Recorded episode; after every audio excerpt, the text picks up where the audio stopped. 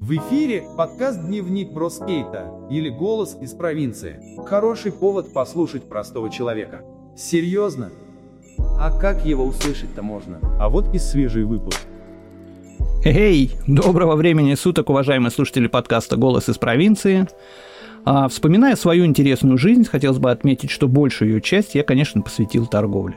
Ну, не сразу, конечно, это были не те высоты, о которых можно говорить вслух, это некая сугубо провинциальная работа на среднем уровне пищевой цепи обычного наемного труда. Однако опыт работы в крупных международных компаниях имеется, и можно сказать с уверенностью, что это была великолепная школа, можно сказать целый мир, отличный от нашего с вами привычного понимания торговли. И несмотря на глухую провинциальную ситуацию, в которой я находился, это было весьма интересно. Знаете, темой сегодняшнего подкаста будет вопрос вот о чем. А хорошему продукту нужна ли реклама? Или я сам знаю и разбираюсь, что как бы по сути купить?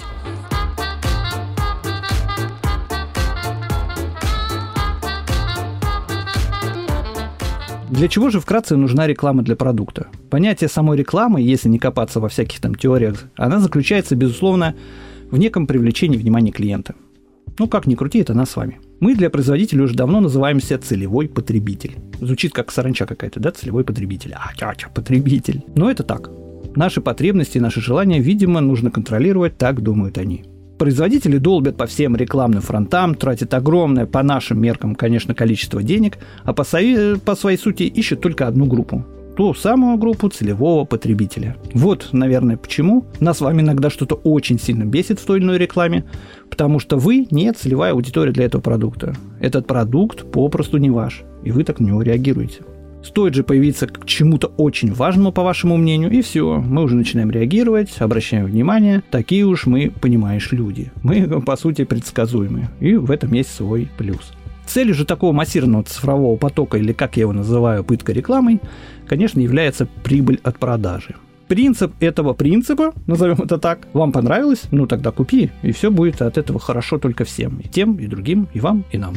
Мы реагируем, мы покупаем. Если даже мы думаем, что все это чушь, и никто не покупает, мы, конечно, ошибаемся. Ибо всегда найдется некто, который реагирует, и рука тянется купить. Всегда такие будут. Да и сами порой замечаем, что дай докуплю что-то из рекламы, явно или скрыто, чтобы никто не заметил, а что, а вдруг. Особенно это касается недорогой ерунды, тут риски минимальные, а стало быть, можно попробовать.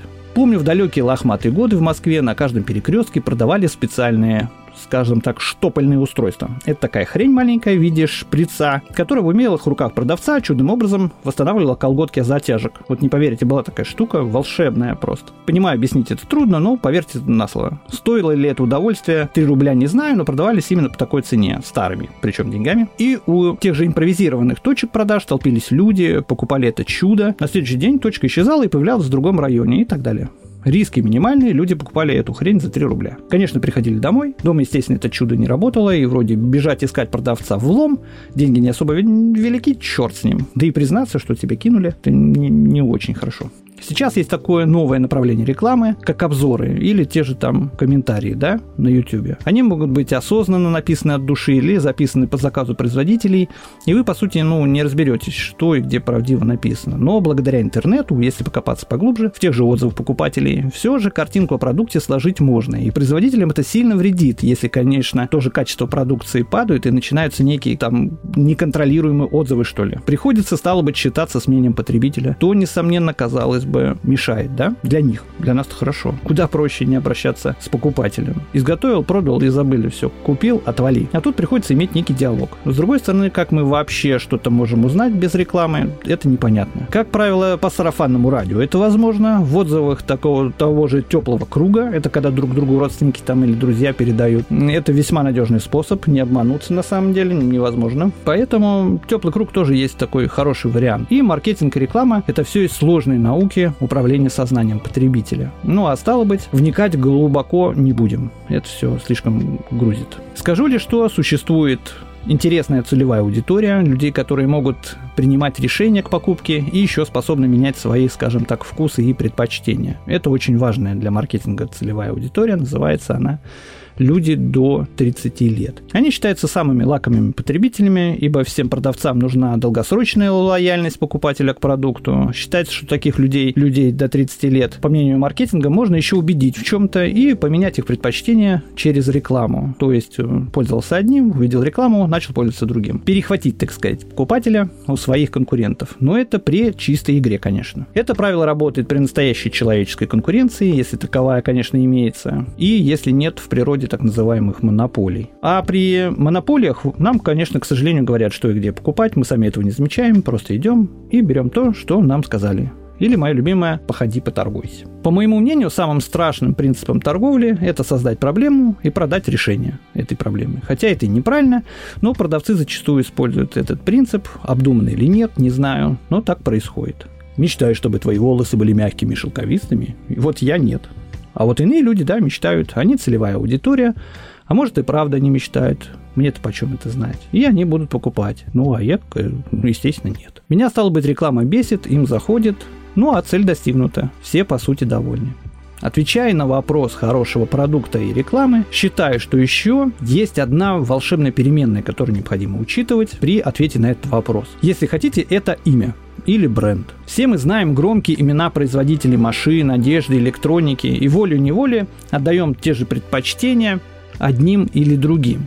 Ну, то же имя, это будем считать это именем компании, да? Это правильно. На мой взгляд, ибо проверенные годами отзывы, это и есть правда. Главное, чтобы не было поддела. Сейчас многое приходится как-то додумывать додумывать самим покупателям. Огромные торговые площади, отсутствие консультантов, которые приходится, ну, даже ловить. Вредный формат для, на мой взгляд, самообслуживания. А как хорошо было раньше. Чтобы продвигать товар, нужен был мерчендайзер. Это моя первая торговая профессия. Что в моем понимании означает слово мерчендайзинг? Это удивительное и в то же время раздражающее слово, которое мы узнали давным-давно, вроде после распада СССР. В те великие времена, когда люди выживали, вообще выживали кто как гораст, на так называемый рынок начали поступать всякие разные товары, как продовольственные, так и нет. Начали появляться мои любимые барыги, создаваться торговые фирмы средней руки, ларьки и магазины, ну и первые оптовые базы. Серьезные мальчики с хорошей крышей.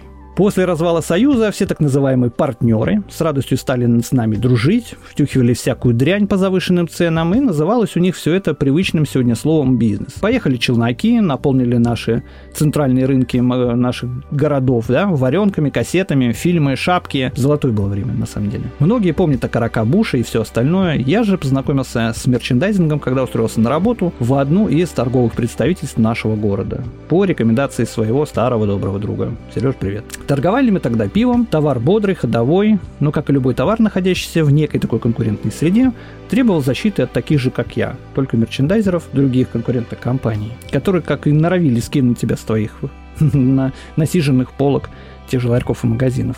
А витрины ларьков и магазинов были невелики, а стало быть, нужно было за место на полке постараться поработать. Где деньгами, где хорошими отношениями себе, это был тот самый веселый бизнес с помощью ног, рук и языка.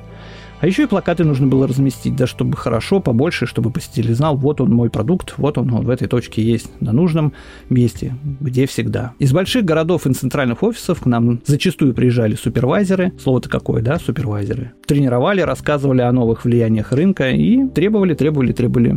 Результат, результат, результат. Просили, проверяли, работа кипела, одним словом, было весьма интересно. Но отношение на к делу, на мой взгляд, было самым правильным. Именно и так должен развиваться рынок. Не берем, конечно, криминал, он нас не касался, а именно был правильный принцип самой торговли. Все учились, все учились понимать продукт, искали в нем тайный некий смысл, придумали историю той или иной марки, целевого потребителя. Вот возьмем, к примеру, как бы историю одной женской марки СИК. Да, и курение, конечно, вредит здоровью. Давайте немножко вам процитирую. Слоган был такой. Слоган «Быть женщиной во всем» покорил женские сердца. Сиги такие-то стали неотъемлемым аксессуаром модниц, которые по достоинству оценили новое предложение от старой промышленности. Женщинам предлагали стать уникальными, отличаться от мужчин, ощущать свое превосходство. Легкие варианты для женщин появились на рынке благодаря компании такой-то. И так далее, так далее. И тихонечко приводим, что только ваш продукт сделает ваш уникальным. Ну и там космос. Ну, действительно завораживает, согласитесь, да? Ну и так далее. Легкая романтическая история. И вы у ларька в мелкое окошко, просите, девушка, дайте-ка мне, пожалуйста, сиги, утонченные у те синей упаковки, в надежде, что благодаря этой покупке вы станете некой утонченной или изысканной барышней с милым табачным запахом изо рта. Романтика, бро. Так вот, мерчендайзер помогал вам найти именно то, что нужно на полке любого магазина, в том самом месте, где он всегда расположен. То бишь, мерчендайзинг – это способ выкладки товаров на полке с целью подвергнуть их максимальному риску быть проданными. Слово-то какое, заметьте, подвергнуть. Звучит как некая волшебная магия Хогвартса. Подвергнуть риску. Многое в те времена, конечно, приходило к нам с Запада. И методики, и принципы, и товары в упаковке. Сейчас, конечно, нет. Сейчас все иначе в таком нелепом и раздутом до безобразия ассортименте искать некие там характеристики, преимущества и выгоды товаров очень сложно. Да и вообще найти то, что ты хочешь, на мой взгляд, попросту невозможно. Опять же, мировая напряженность, продукция одной страны покупаем, другую презираем. Хотя, по сути, у бары, конечно, нет каких-то особых принципов на этот счет. Если продукт продается, значит продаем. Все просто. Это можно заметить ну, в любом магазине. Просто там сопоставьте. Это больше, конечно, касается нас, потребителей. Как нам скажут, так мы и будем на это все реагировать. Представьте себе, сколько сегодня видов молока, той же колбасы, до того же хлеба. Все это приводит так или иначе к хаосу, в понимании того, что ты желаешь по сути купить. Купить как потребитель, что ли. Это обстоятельство и привело, как мне кажется, частично к появлению такого формата, как самообслуживание. И либо производители как бы подумали, а зачем мне тратить столько людских ресурсов, денег и времени на выкладку товаров, оформление ценниками и так далее. На торговый персонал, одним словом. Поставил на полку продукт и забыл нафиг. Потребитель сам все возьмет, все купит, все сложит, все принесет, все оплатит. Успевай только заполняй полку, подноси, как говорится, патроны. А мы будем считать денежку. Стремление тех же бенефициаров получить прибыль там с наименьшими для себя трудозатратами есть что-то, конечно, дикое. Возьмем, к примеру, там те же последние новомодные м- веяния, как те же кассы самообслуживания. Мною, кстати, крайне нелюбимые. А не кажется вам, что это похоже на некую такую автоматическую дойку коров? Мне кажется, очень похоже. Заходишь, проходишь, подключаешься, отдаешь, выходишь. Все автоматически, все делаешь сам. Очень интересно. С чего это вдруг? Я хочу получить в магазине комфорт. Или консультацию. Или еще чего. Какая автоматика? Мы уже пришли к тому, что в некоторых торговых сетях мы кормимся с палета словно куры, да? Не замечали? Разве это не унизительно для человека, и уж тем более для потребителя, что тебе уже просто с коробки бери, это там. Дискаунтеры говорят нам, конечно, что есть благо. Мы не тратим время и деньги на выкладку, говорят они, и все делается для нашего же, собственно, блага, для нашего же удобства. И что именно благодаря этому самому удобству они могут держать якобы такие низкие цены. Зачем их держать? Вот скажите мне, пожалуйста. Правильной и честной конкуренции ничего держать не нужно. Нужно всего лишь следить за качеством, и потребитель сам, возвращаясь к вопросу, полюбит той или иной продукт и расскажет другим, и сделает выбор, когда ему прийти за покупкой.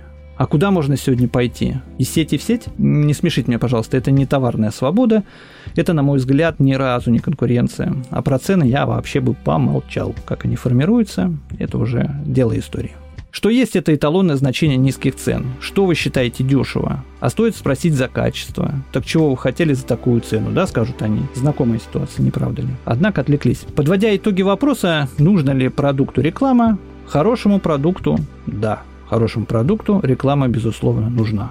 В обилии дрянной рекламы информация попросту потеряет свою актуальность, ибо когда вам будет надо, вы никогда не найдете в рекламе хороший продукт. Ее слишком, рекламы этой очень много. Это реалии современного мира. Читайте отзывы, смотрите интернет, формируйте свое собственное мнение. А на этом я попрощаюсь с вами. С вами был ваш Бро и мое личное мнение. Спасибо, до следующего выпуска. Дневник бродяги скейта. Это то, что нужно тебе сегодня. Это наш голос из обычной провинции.